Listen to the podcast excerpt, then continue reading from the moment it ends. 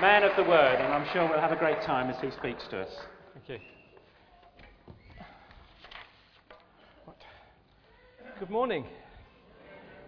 I'm so sorry I couldn't bring the, the sun over from Spain. It's been lovely over there. I understand it's not been quite so nice over here, but uh, I love England and I love being back with my family. It's great. I love to, love to see you. I missed you, and uh, it's good to see what God's going to do in the next season with us as we go into the autumn. Um, this morning we're going to be going back to our, or carrying on in our series in John, and uh, this morning I want to focus on um, the fact that we have two perspectives.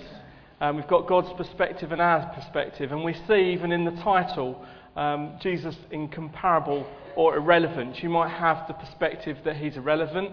And I hope this morning that I can move you on a bit from going from irrelevancy to being incomparable or without comparison. And it uh, just amazes me in life how we can see see the same situation in two different perspectives.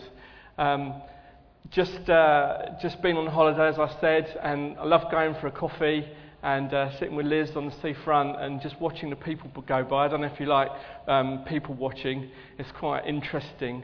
And um, every now and again, someone walks by and you thought, they look just like so-and-so. Have you ever found that? You thought, that person just looks like so-and-so. I say to Liz, don't they look like that? And it, no. We're looking from two totally different perspectives. It's amazing how the human um, brain works and processes all different things. Um, And we can look at things. Now, um, just to illustrate a little bit more, I thought I'd show you a, a picture, if you could have that up, Jo. Um, this is, uh, a, well, it's two women. Can you see there's a young woman there or an old woman? Who can see a, a young woman in that picture? Yeah, it's probably about half. Who can see an old woman in that picture? Can anyone see both? Oh, you clever lot, you've probably seen it before. Um, I'll try and explain. The young woman's from the side. That, um, the old wo- if you can see the old woman, her eye is the young woman's ear, and the chin of the old woman is the neck of the young woman. I don't know if you can see that.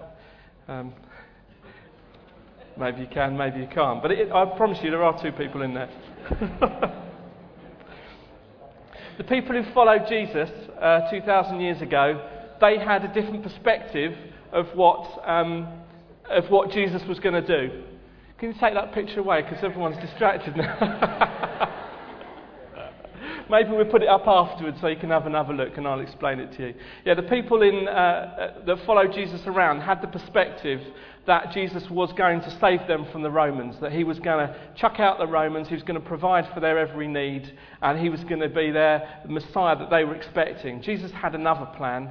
He said um, he came as a suffering, humbly, humble servant that came to serve and to die on a cross, which is quite different to what the people in those days were expecting. But God's plan was always for the future, that through G- Jesus doing that, he was going to conquer sin and death. So Jesus' perspective was different to theirs. Um, and we will see that this morning as we go through. We'll see God's perspective and our, our perspective. We'll see our responsibility and God's sovereignty. And all of that is mixed in what we're going to see this morning. So um, if you turn to John six, if you wouldn't mind. I'm not going to read the whole um, chapter, seventy-one verses, and I'm just going to quickly go over um, the first bit. Jesus has just fed five thousand men. Now that's possibly... Have I changed? Am I right still? You can still hear me? Yeah. Um, Jesus just fed five thousand men. Now that's potentially up to twenty thousand people, because if you count women and children as well, um, which is about a quarter of Hastings, and he's just fed them with five small loaves and two and two fish. So a quarter of Hastings fed by that many, which is an amazing, amazing sign. He's then sort of gone for a rest up into the mountains. The disciples have gone across in the boat, and Jesus has then walked on water to the other side, and the people are excited about what Jesus is doing. They're expecting their deliverer to come, and they're looking for him all over the place. And we pick it up in John six verse twenty-five, um, and they've just found him. So we go from there. When they found him on the other side of the lake, they asked him, "Rabbi, when did you get here?" Jesus answered, "Very truly I tell you, you are looking for me, not because you saw the signs I performed, but because you, lo- you ate the loaves and had your fill. Do not work for food that spoils, but for food that endures to eternal life, which the Son of Man will give you. For on him, God the Father has placed his seal of approval. Now, I'm amazed that right at the beginning, we we think of Jesus as meek and mild, but he immediately addresses them, saying, you're not looking, you're not looking for me. You just want, want what I can provide for you. Jesus is so direct, I love it. Then they asked him, what must we do to do the works God requires? Jesus answered, the work of God is this, to believe in the one he has sent. So they asked him, what sign then will you give that we may see it and believe you? What will you do? I'm just amazed at that. You know, what sign will you give? Jesus has just fed up to twenty thousand of them with a, with a small boy's packed lunch, and they're asking for a sign. Um, we can so often think, um, God, I will believe when God gives me a sign. Well, not necessarily, because they didn't. Um, they then go on to say, our ancestors ate the manna in the wilderness, as it is written. He gave them bread from heaven to eat. Jesus said to them, very truly I tell you, it, it, it is not Moses who has given you the bread from heaven, but it is my Father who gives you the true bread from heaven. For the bread of God is the bread that comes down from heaven and gives life to the world. Sir, they said, always, always give us this bread. Then Jesus declared, I am the bread of life. Whoever comes to me will never go hungry, and whoever believes in me will never be thirsty. But as I told you, you have seen me, and still you do not believe. All those the Father gives me will come to me, and whoever comes to me I will never drive away. For I have come down from heaven, not to do my will, but to do the will of him who sent me. And this is the will of him who sent me, that I shall lose none of all those he has given me, but raise them up at the last day. For my Father's will is that everyone who looks to the Son and believes in him shall have eternal life, and I will raise them up at the last day. At this, the Jews there began to grumble about him, because he said, I am the bread that came down from heaven. They said, is this not Jesus, the son of Joseph, whose father and mother we know? How can he now say, I came down from heaven? Stop grumbling among yourselves, Jesus answered. No one can come to me unless the Father who sent me draws them, and I will raise them up at the last day. It is written in the prophets, they will all be taught by God. Everyone who has heard the Father and learned from him comes to me. No one has seen the Father except the one who is from God. Only he has seen the Father. Very truly I tell you, the one who believes has eternal life. I am the bread of life. Your ancestors ate the manna in the wilderness, yet they died. But here is the bread that comes down from heaven, which anyone may eat and not die. I am the living bread that came down from heaven. Whoever eats this bread will live forever. This bread is my flesh, which I will give for the life of the world. Then the Jews began to argue sharply among themselves, how can this man give us his flesh to eat? Now, if I was advising Jesus at this point, I'd ask him to tone it down a bit, because this is he's just going into amazing teaching, which they are just not getting. I can just imagine the disciples shifting nervously as Jesus is talking about um, what, what appears to be cannibalism.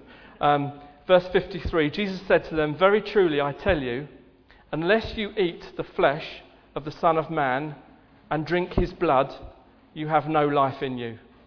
Whoever eats my flesh and drinks my blood has eternal life, and I will raise them up at the last day. For my flesh is real food, and my blood is real drink. Whoever eats my flesh and drinks my blood remains in me, and I in them. Just as the living Father sent me, and I live because of the Father, so the one who feeds on me will live because of me. This is the bread that came down from heaven. Your ancestors ate manna and died, but whoever feeds on this bread will live forever. He said this while teaching in the synagogue in Capernaum. On hearing of it, many of his disciples said, this is a hard teaching. Who can accept it? You bet your life it's hard teaching. Aware that his disciples were grumbling about this, Jesus said to them, does this offend you? Then what if you see the Son of Man ascend to where he was before? The Spirit gives life, The flesh counts for nothing. The words I have spoken to you, they are full of the Spirit and life. Yet there are some of you who do not believe. For Jesus had known from the beginning which of them did not believe and who would betray them, betray him. He went on to say, "This is why I told you that no one can come to me unless the Father has enabled them." From this time, many of his disciples turned back and no longer followed him. "You do not want to leave too, do you?" Jesus asked the twelve. Simon Peter answered him, "Lord, to whom shall we go? You have the words of eternal life. We have come to believe and to know that you are the Holy One of God." Then Jesus replied, "Have I not chosen you, the twelve? Yet one of you is a devil." He meant Judas, the son of Simon Iscariot, who, though one of the twelve, was later to betray him. I think uh, I'm gonna, we're going to need some help to unpack this passage this morning. There's some very hard words, but they have spirit and they have life in them. So I think it would be good to pray and ask God to help me, ask God to help you to understand. So let's just pray. Jesus, you said some pretty amazing things, things that are hard for the natural mind to take in. Help us to hear what you are saying with spiritual ears. Holy Spirit, I ask you to illuminate your words and let it be life to us this morning.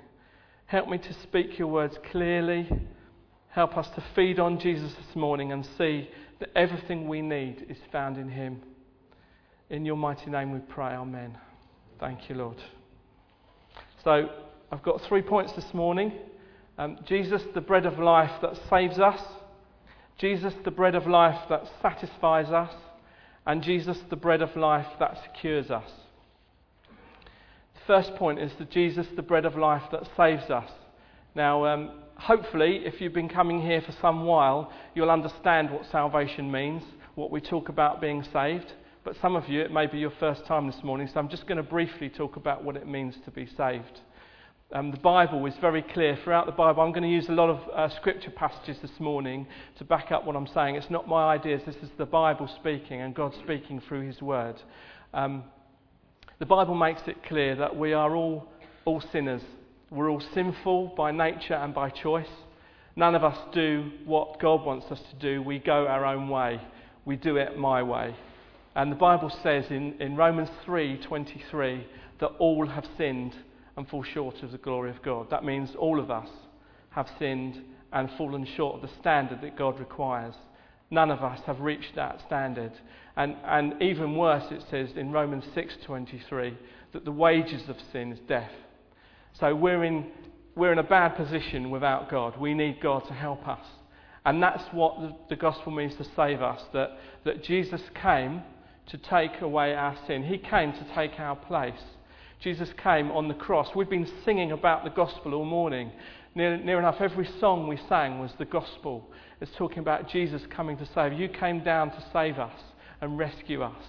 And um, one of my favourite verses in the Bible is two, two Corinthians five twenty-one, where it says, "God made him who knew no sin or had no sin to be sin for us, so that in him we might become the righteousness of God." God took our place. He took our sin on himself, the sin that uh, that we deserved, the, the, the sin that just separated us from God. He took our sin and he gave us our righteousness. What a fantastic exchange. What a thing. God is, he is incomparable. No one else could do that. He saved us. He saved us. So you might say, like the people in our passage this morning, say, well, what works do we need to do then? How can I, how can I work my way to earning this salvation?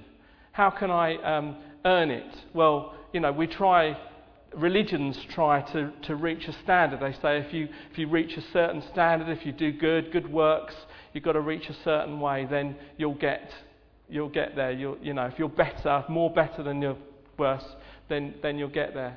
The Bible says no, we were dead in our sins. So we can't earn our, earn our salvation. We can't do it by good works. Um, Santino said it very well a couple of weeks ago. It's very simple. The gospel is simple so that young, even young people can understand. Jesus said to believe. Um, let me just see where, where I'm here. Um, it's in verse thirty-five. Um, Jesus declared, I am the bread of life. Whoever comes to me will never go hungry, and whoever believes in me will never be thirsty." And again in verse forty of our passage says, "My Father's will is that everyone who looks to the Son and believes in him shall have eternal life." That's it. Believe. You could do that now. You could do that now if you want to. Um, you may have been on an Alpha course. You may have been coming a few weeks. You may be ready. You may feel your heart pounding. You just believe. You just say, "God, I'm sorry for my sin.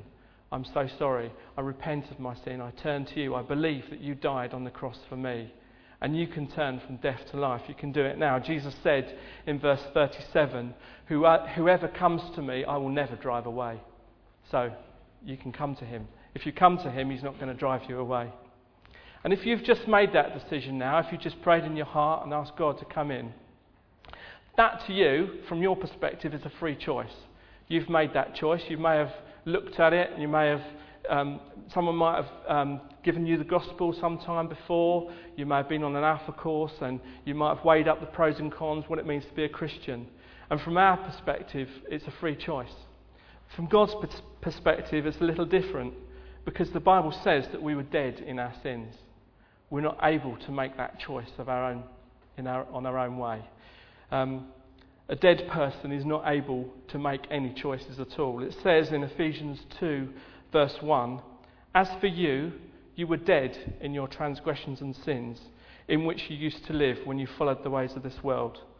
And spiritually dead people can't make a choice to follow Jesus, just as a physically dead person, if there was a coffin there and I offered it tea or coffee, can't make a choice. Can't. Even if it could make a choice, couldn't drink it because they're dead. You can't make the choice. And um, so we'll look into our passage and see what it is from God's perspective. In verse thirty-seven again it says, "All those the Father gives me will come to me." That's interesting, isn't it? God gives people to come to Jesus. And again, even clearer in verse forty-four it says, "No one can come to me unless the Father who sent me draws them." And again in verse sixty-five it says, "This is why I told you that no one can come to me unless the Father has enabled them." We are not able to save ourselves because we don't have the will to do it. I'm going to read another verse to you. Romans three verse ten to twelve says, "There is no one righteous, not even one. There is no one who understands, no one who seeks God. All have turned away. They have together become worthless. There is no one who does good, not even one." So we don't have the inclination, the capacity, or the desire to follow God. God chooses us. God chooses us. All of us were dead in our sins. None of us are making it. But God, in his mercy and in his grace, has said, "I choose you. I choose you. I've elected you." It's called um, it's called unconditional election. If you want to know the, um, if you like big words. In fact, I'm going to. I've got enough time. I'm going to very briefly explain to you um, the, the the two avenues of, of Christianity. If you like a bit of meat, I'm going to give you some meat this morning. Um, in meaty words, I mean. So we're going to talk about Um, Arminianism and Calvinism, um, for those of you that like that sort of thing. Joseph, James Arminius was, was born in fifteen fifty-nine, that's five hundred years ago, and he believed that um, a, a thing called prevenient grace, which means that God looked in, in the future, saw that we would make a decision for him, uh, for him, and then ch- and predestined us based on that pre, pre um, decision. And um, the other option is Calvinism, and that's John Calvin. Then um, didn't believe that. He said, "No, there's, there's. If you if you say that, there's you have to believe that man made a decision, and there's something that we can boast about." And Ephesians two nine says, "You cannot boast. It's not by works. You can't boast." And the, and the five points of Calvinism are that, um, and we've already done the first one. It's total depravity. That means we're all sinful. Everyone has sinned. Everyone has fallen short. No one in themselves can um, can come to God. We have all sinned. The second point is what we're just talking about now, is unconditional election, which means God has chosen us. Not for anything that we did, not for anything that we um, but just because of his mercy. Not because he saw any good in us. Not because he saw that, yes, that person's good, I'm going to choose them and not choose that person. None of us were any good. Um, the third point is limited atonement, which means that um, Jesus um, only died for those that um, that he saved, that those the elect. Um, the fourth point is um, irresistible grace. That means if God's marked your card, if God's chosen you, then you can't. It's irresistible. God has chosen you, and He's gonna He's gonna see you through. And the fifth point is perseverance of the saints, and I'm going to talk about that in a minute. I'm going to ta- talk about how, as it's God's salvation, and He's chosen us, He will see us through to the end because it's it's all from Him. Um, I've got a quote here from uh, Spurgeon, who was a, a preacher in the nineteenth century, a great preacher. I think one of the greatest preachers. He, he was amazing. He saw thousands of people um, come to his church, and he said some p- things that people are quoting all the time now. He says, "There are two great truths in this platform that I have proclaimed for many years. The first is that salvation is free to every man who will have it. The second is that God gives salvation to a people whom, whom He has chosen. And these truths are not in conflict with each other in the least degree." They're not in conflict. We choose and God elects us. This is what I was saying at the beginning. There's two perspectives. You have our choice and God's sovereign work over us. Now you could say, um, one of the p- things that people said because of that, if, if it's free and God's chosen us, then really there's no real much point for evangelism, is there? We can, if God's choosing people and it's uh, unconditional and uh, and we can't get away from it, then we could sit in church, not do any evangelism at all. And um, it sadly is a few streams, a few denominations that thought like that, but they fail to see our perspective. Our perspective is that God's given us partnership with Him to preach the gospel to the world. That's an amazing privilege we have. We're not to sit here and just let let people come in and just hope they come.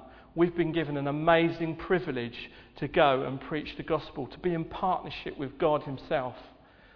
The Great Commission says, "Go into all the world and preach the gospel and make disciples of all nations." That is a very active thing that we can do.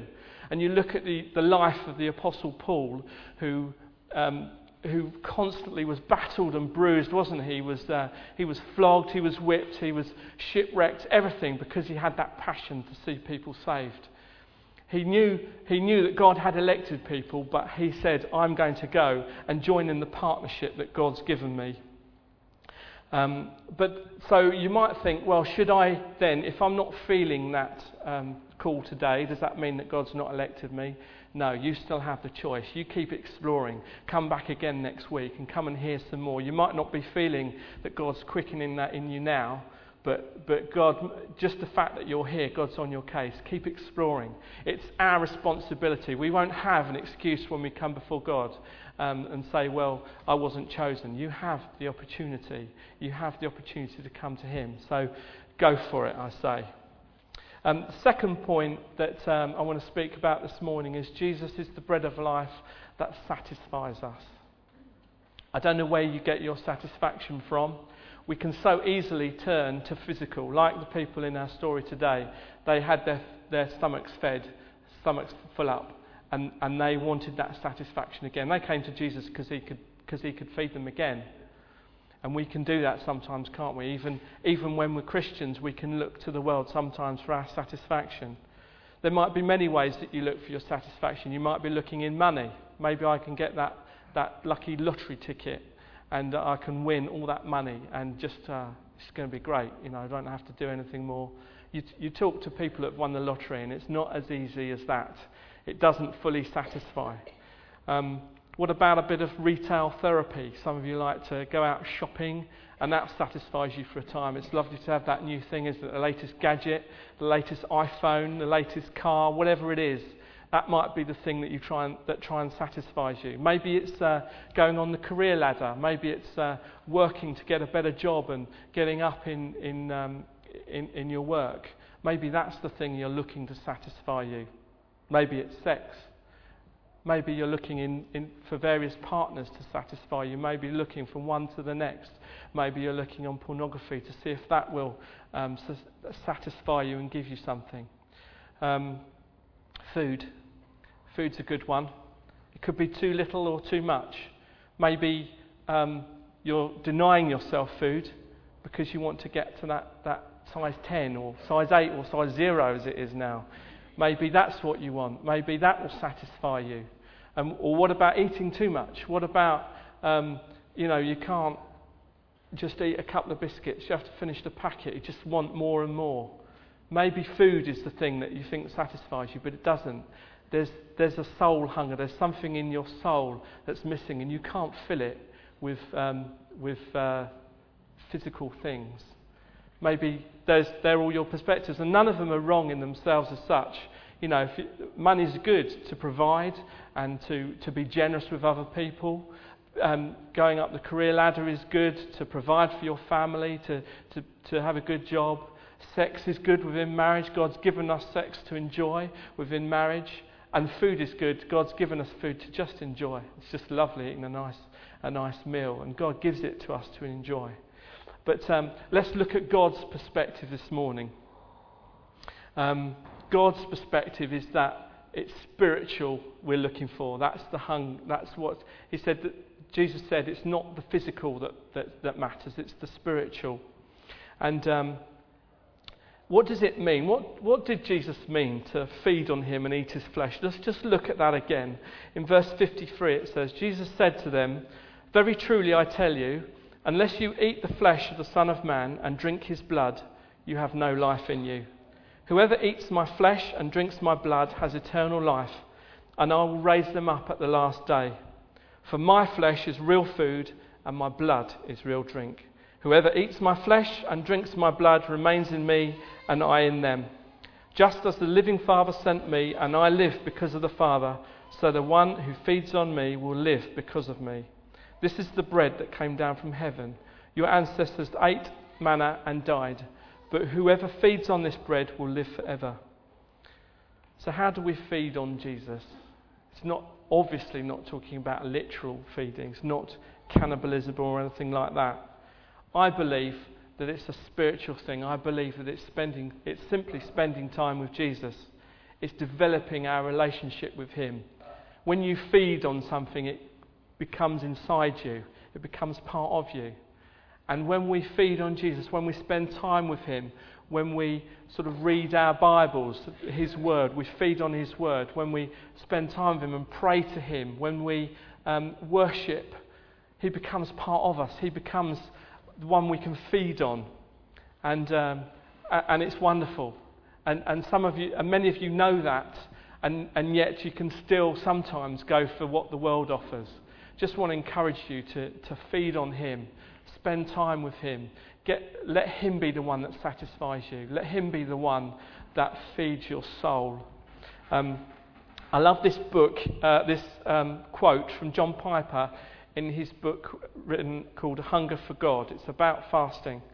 Um, if you don't feel strong desires for the manifestation of the glory of God, it is not because you have drunk deeply and are satisfied. It is because you have nibbled so long at the table of the world. Your soul is stuffed with small things, and there is no room for the great. Have you nibbled at the table of the world? And, you know, sometimes when you eat too many things before a main meal, and you're suddenly not hungry, and and you've got a lovely food in front of you, and yet you've wasted it on a few silly things. Let's feed on God. And the third point I just want to talk about this morning as I finish is um, Jesus is the bread of life that secures us. So how do you keep going as a Christian? How do you get to that place where you cross the finishing line and Jesus says, "Well done, good and faithful servant"? That's something I want to hear ringing in my ears when I, well, I'm not saying walk through that pearly gate, so that's not a biblical term, but when you get into God's presence. Um, And I'm first this I'm going to look at God's perspective first and then see our reaction to that. In verse thirty-seven of our passage today, it says, "All those the Father gives me, gives me will come to me, And whoever comes to me, I will never drive away. For I have come down from heaven, not to do my will, but to do the will of him who sent me. And this is the will of him who sent me, that I shall lose none. I shall lose none of all those he has given me.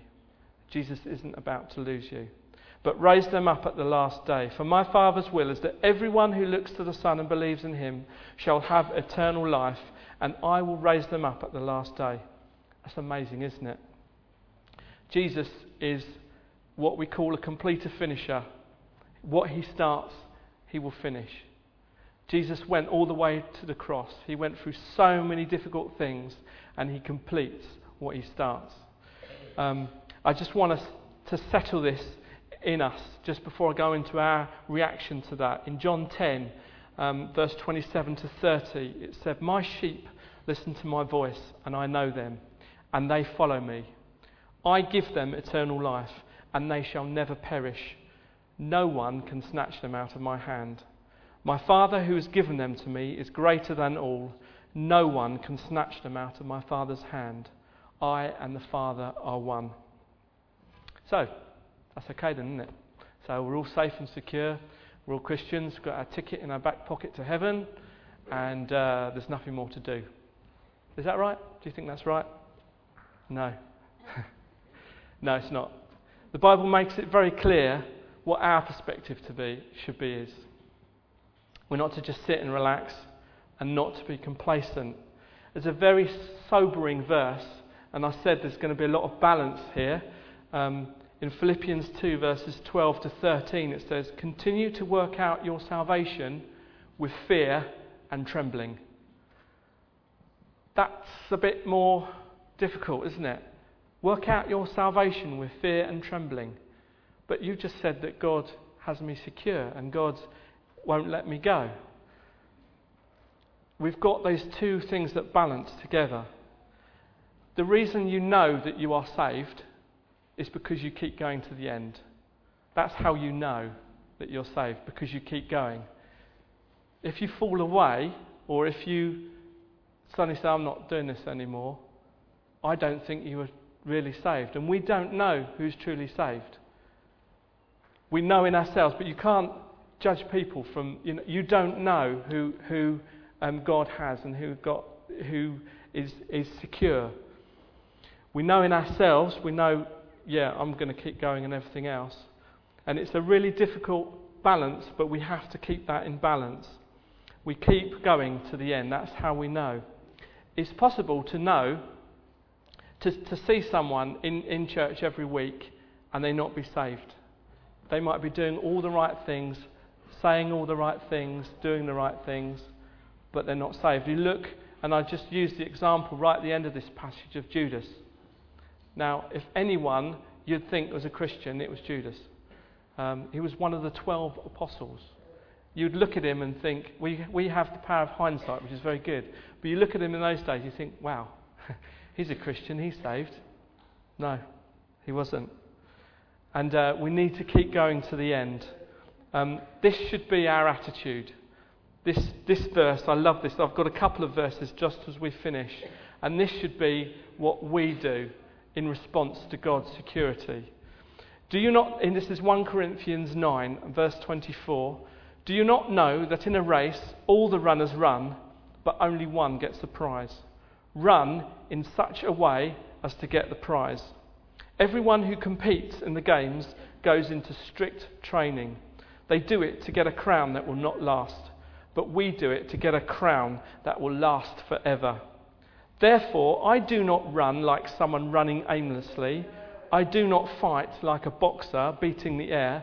No, I strike my body, a blow to my body, and make it my slave, so that after I have preached to others, I myself will not be disqualified for the prize."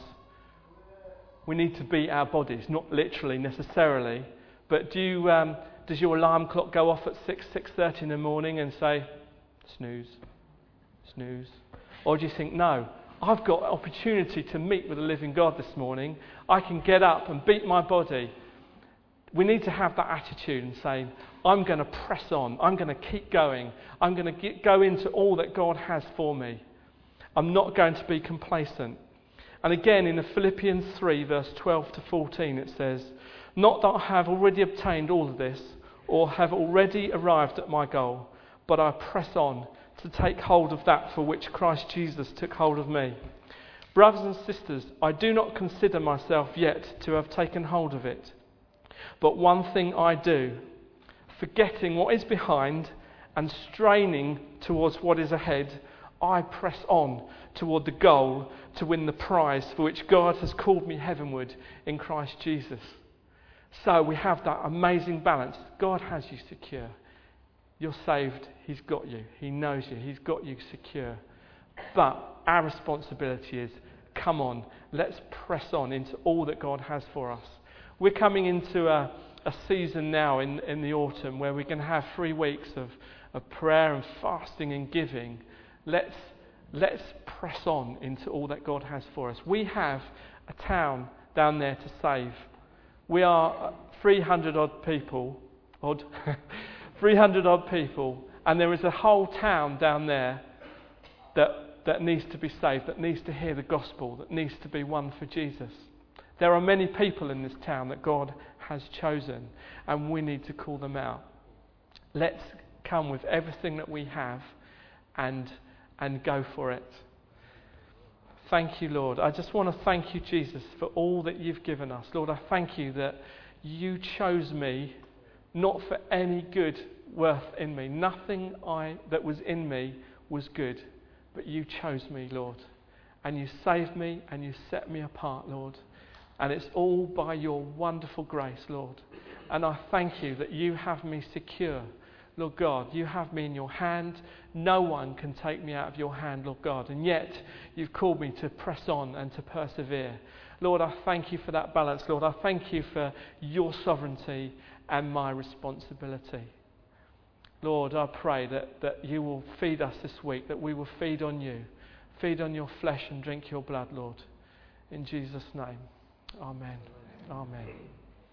Thank you. I think it's just got the last few minutes. Allie, I wonder if you wouldn't mind coming up and uh, and the band and sing that song that um, you alone can rescue, you alone can save, you alone can lift us from the grave.